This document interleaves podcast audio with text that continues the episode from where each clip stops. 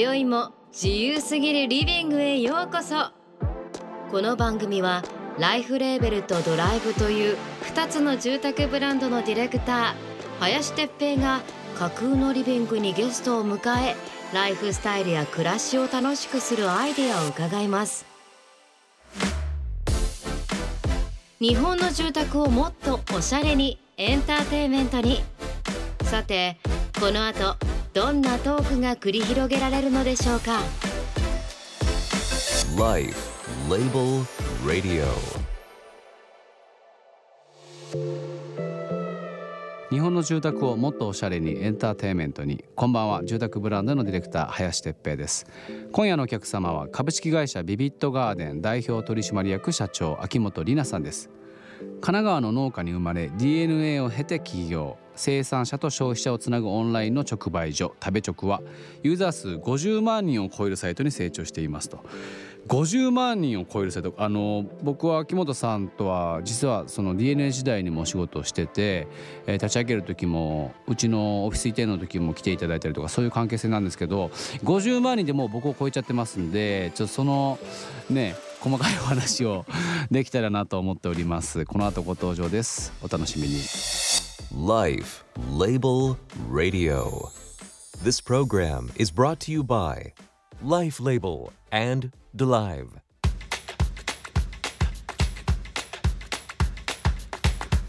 今夜のお客様は株式会社ビビットガーデン代表取締役社長秋元里奈さんです。こんばんは。よろしくお願いします。お願いします最近ではもうニュース番組に出てらっしゃる名物女性起業家みたいな感じでいやいやいやいや全然そんな感じじゃないです。結構ね見てる方も多いんじゃないかなと思うんですけど食べ直というサービスをはい展開されてらっしゃる女性起業家という形で食べ直のちょっとサービスの概要を簡単に説明していただいていいですか？はい、食べ直は、えー全国の農家さん漁師さんから直接食材が取り寄せられる、うん。オンラインの直売所のようなサービス。オンラインの直売所。はい、生産者さんがご自身で値段を決めて出品をしてで買いたい人が直接生産者さんを指名して買うっていう。で買う時はもちろん生産者さんから直接要は配送されるっていう。あそうですね。あーすごいいいサービス。もう本当に朝取れたものをその場で詰めて最送ると。高ですね、えー設立が2016年。翌年の2017年に食べ直をスタート。まあ食べ直ありきでですよね。ビビットガーデンの設立っていうのあは最初は実はなかったんですよね。あありきじゃないの？ありきじゃないんです別のというかまあそもそもこうもう一回やめてなんかスタートしなきゃと思って創業して、はいはいはい。その時はまだ食べ直の構想はなくて。あそうなんだ。そうなんです。えその時は単純にその農業に関わる何かをはい。やろうというそうですねあでそうなんだ。最初はどっちかというと農地なんか空いてる農地が多い、まあ、自分の実家もそうなんですけど、うんうんうんうん。なんで農地をなんとかしたいだったんで、はい。色鮮やかな農地を取り戻すって意味でビビットガーデンっていう風につけたんですよ。あそういうことなんだ。はい、へえでそれはこ初めてねちょっと変わってうん。食べ直が生まれたんですけど、はい。なるほど。以前は DNA にお勤めだったと。で僕はいらは実はその秋元さんが勤めてらっしゃった会社のサービスをその当時使いたくてご相談して出会ったのが初めましてでしたよね。そうですね。何年前ですか？もう7年前。7年前。くらいですね67年前。7年前。かですね。やばいですよ。はい。まだね社会に出て間もない頃ですよね、23歳の、はい、ピヨピヨの。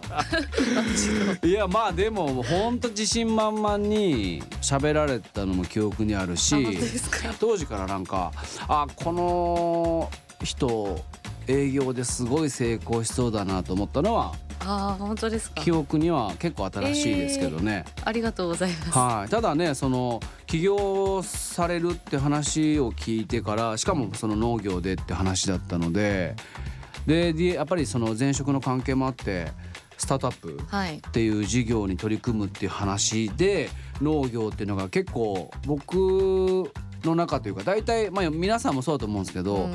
ピンとなかなかこ来づらいですよね。そうですよね。ね、スタートアップで農業って 言われても。はい、なんでってみんななっちそうゃだよね、はい。一番レガシーな、そうですね市場であり業界なのにその今このタイミングでスタートアップって言われたらなんかやっぱピンとこなかったんだけどこうだんだんねそれがついつまが合っていくというか。はい感じだったんですけどでもやっぱりねあの起業されたきっかけ？はい。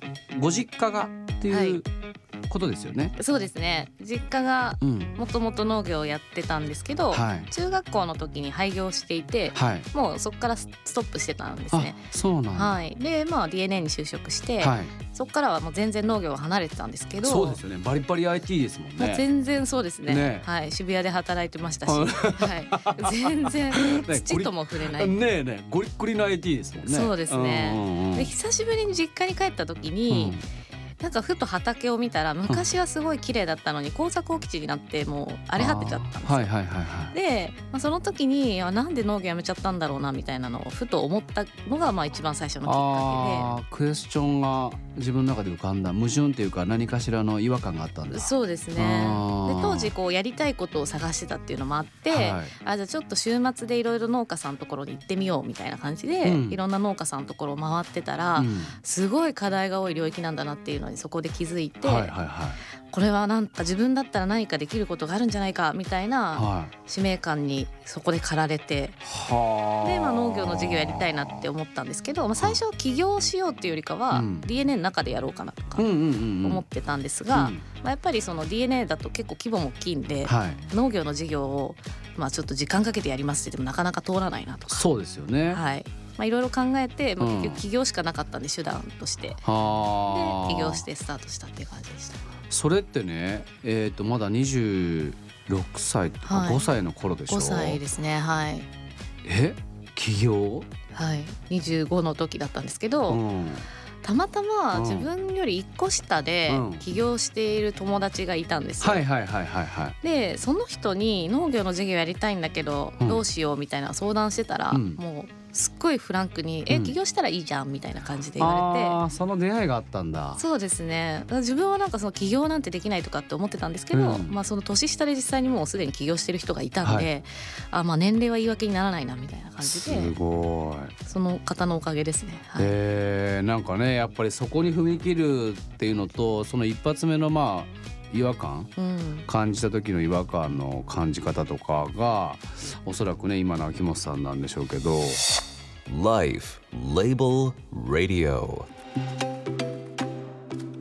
ライフレーベルレディオ。今夜は食べチョクを運営する株式会社ビビットガーデン代表取締役社長秋元里奈さんをお迎えしています、えー DNA に行った時代からマネジメントやりたいという思いがあったそうなんですけども、その当時の秋元さんのマネジメントとはちょっと聞いていいですか？なんかあの大学時代の実行委員会で、えっと学園祭の実行委員会やってたんですよ。はいはいはい。でそこの時に、まあ、自分がリーダーとしてステージ局っていう、まあ、ミスコンとかをやるようなうんうん。ところのリーダーをやってたんですけど、はい。なんかこう自分が旗を振ってみんなで協力してうん。一つのことをなすっていうのがすごい楽しかったなっていう経験としてあったので、はいまあ、マネジメントっていうよりかはこうなんか、えーとまあ、旗を自分で立てて、うん。みんなをこう束ねてうん。ゴールに向かって走るみたいなのをやりたいなっていうのはずっと思ってて。じゃあもう一貫したプロデュースから PM みたいなことまで全てを自分でやりたいってことですね。はいなるほど。なんで結構 DNA に入った時はいろんな経験させてほしいっていうのを伝えてて、うん。まあもちろんね希望がすぐ通るわけではないんですけど、うんなんで営業から企画からあとマーケティングとかいろいろ本当ビジネスサイドは経験させてもらってって感じです。23歳4歳の女性がそうですね。いきなり DNA ぐらいの会社にいろんな経験をさせてくれとすごいねいや本当いい会社なんですよ。マジでいい会社で。俺がはい上司だったらびっくりするけどねで今はまあ起業から4年、はいえー経ってまあさまざまなフェーズを乗り越えていってると思うんですけどビジネスの規模がやっぱどんどん大きくなるにつれて、そのマネジメント領域の中でやっぱり楽しいですか？そうですね楽しいです。なやっぱりあのでも規模が変わればうん。課題も変わってくるんですけど、まあこう常に壁に挑んでっている感じがまあ、楽しいなと思います。でやっぱりチームがこう一致団結して、うん。みんなで乗り越えていく感じが、まあ、常にあるので。最高っすね、はい。で常に要は甲子園予選を戦ってるみたいな。あまあそんな感じですね。そういうイメージですよね。わかる。僕もそういうチーム作りたくてああのチーム作ってるんですごいよくわかる、まあ、DNA 出身の起業家ネットワークっていうのがある。はい。まあもちろんその DNA 出身だけじゃないと思うんですけど、はいはいはい。なんかそういうのって一般の方ってなかなか行ける機会とか出会う機会ないじゃないですか。なんかあります？秋元さんにとって。ここここ見といた方がいいよみたいなとか。はい。なんかこういう会ひょっとしたらそういうなんか希望がある子は参加した方がいいかもみたいなのあったりします？起業したいなと思ってる人とかが、でもそうですね。結構最近はその起業をこう支援する動きがやっぱりすごいたくさんあって、うんうんうんうん。あの東京都とか、まあ、その自治体としてもしてますし、うん。だからなんかそういうイベントとかやっぱり同じ志の人たちが集まる場に身を置いてると勝手にそうなっていくというか。なるほど。なのでまあ DNA のあの先輩でやっぱ起業してる人も多いので、うん。まあ私の場合はやっぱり DNA のコミュニティが最初ではあったんですけど、うんうんうんうん。そこからはそういう東京都さんがやってるような起業家のイベントだったりとかで、はいはい。いろいろ横のつながりを作っていったっていう感じでした。あーすごいね。同じ志を目指すもののやっぱそのグループっていうのが確かにはい。キーな気はしますね。結構初期とか、まあうん。あの規模拡大してもそうですけど、うん。課題ってやっぱ似てるというか、うんうんうん。大きさによって多少もちろんやってるドメインによって違ったりはしますけど、うん。大体共通してて人がこうここでこういう人が足りないとか、うあんのリソースがこういうこういうふうにないとか、うん。組織でこういう課題があるとか、うん。まあ、そういうのはやっぱり横の起業家同士でどうしてるかとかシェアしたりとかして、はあいいネットワークですね。ありがたいですね。ありがはたいですね。まあその PR 戦略みたいなところっていうのはもう DNA 時代に、まあ DNA なんてもうもうそのね中心にいるようなはいネットワークに強い会社でしょうから。あのまあそういう見たものとか経験したものをうまく使ってると思うんですけど、もうご自身が今なんかちょっとこうそうですねパンダみたいな感じです。パンダパンダ。うん、パンダといえばですねあのこの前うちのスタッフがねはい。あのテレビ見てて。えででで N スタ出てるんですけど秋元さん今なんかねパンダが日本でこう生まれますとでなんかな名前をね募集しましょうみたいな感じでそしたらこんなにねすごく見識も知識もあるような方がね「あ私前応募したことあります」って「え秋元さんなんて応募したんですか?」ってキャスターの方が言うと「えリナリナです」おいおい。シャンシャンのね、シャンシャンのあの名前募集の時に、はい。シ。ャンシャンに変わるリナリナと。リナリナ結構真面目に。ままさか自分の名前をつけてくるとは、まあ夢にも思ってなかったみたいでうちのスタッフも転げたって言ってましたけども、まあ、そんなね可愛い一面もある秋元さんなんですけど人前に出るの苦手だったんですか？そうなんですよ。もともとやっぱり前で話したりとかはすごく苦手で、あそうなんだ、はい。克服したなんかあれはあるんですか？もうあれですね、場数を踏む以上って感じなんですけど、やっぱ起業した最初も本当に苦手で、うんでもまあ一人で立ち上げてるので、うんうん。自分がプレゼンしなきゃいけないじゃないですか。だからそういうこう登壇する機会とかがあれば、うん。どんな人数でもとにかく応募してうん。場数を踏んで慣れようと思ってやってました。はあこれ大事ですよね、はい。やっぱりどれだけまあセンスだろうがねその得て増えてだろうがやっぱドリルじゃないですけど、はい。数をこなすっていうのがねそうですね。何よりも強いっていうのが確かに、なんで練習もなんで5分のプレゼンで、うん、本当前日は丸一日ずっと同じプレゼンを練習するとか。ほうすごいね。上がり症なんで、うん。早めに会場に着いて、うん。ちょっとこう壇上からの景色を見ておくとか、ああ なるほど。はい、もう本当細かいところをいろいろやって徐々にあの慣れてきました。すごい。Life Label Radio. 僕らはそのエンターテインメントっていう言葉をですね、あのもちろん娯楽って捉えるんですけども住宅サービスにおいてエンターテインメントはやっぱりライフっていうところに向かってそれは自分のこう感情をもっともっと楽しませるための装置であるみたいなうん。考え方なんですけど今このタイミングこのフェーズで秋元里奈さんにとってのはい、エンターテインメントとは？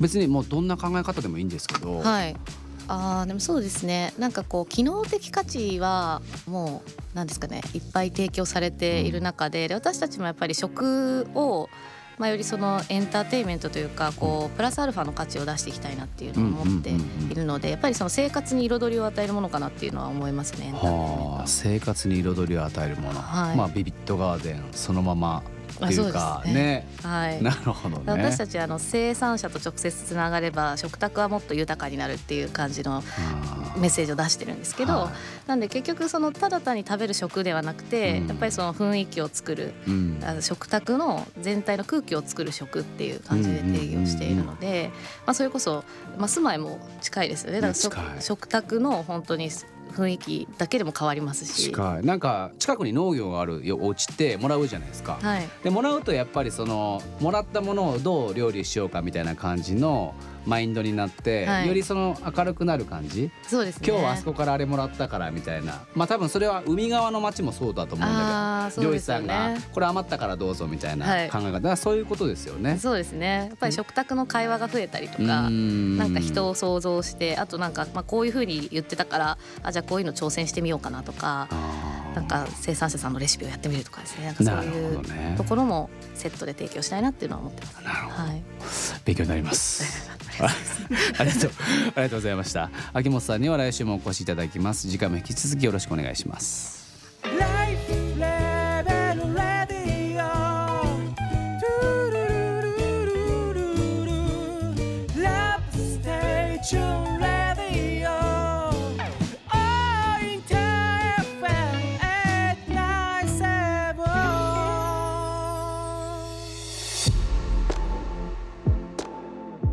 LIFE LABEL Radio。番組を聞いた感想や質問などを聞かせてください。メールは LIFE LABEL Radio。アットマークインター FM.jp ツイッターはハッシュタグ LIFE LABEL Radio をつけてつぶやいてください。来週も LIFE LABEL と Dolive という2つの住宅ブランドのディレクター林哲平が素敵なゲストを迎えライフスタイルや暮らしを楽しくするトークを繰り広げますお楽しみに Life Label Radio. This program was brought to you by Life Label and DeLive.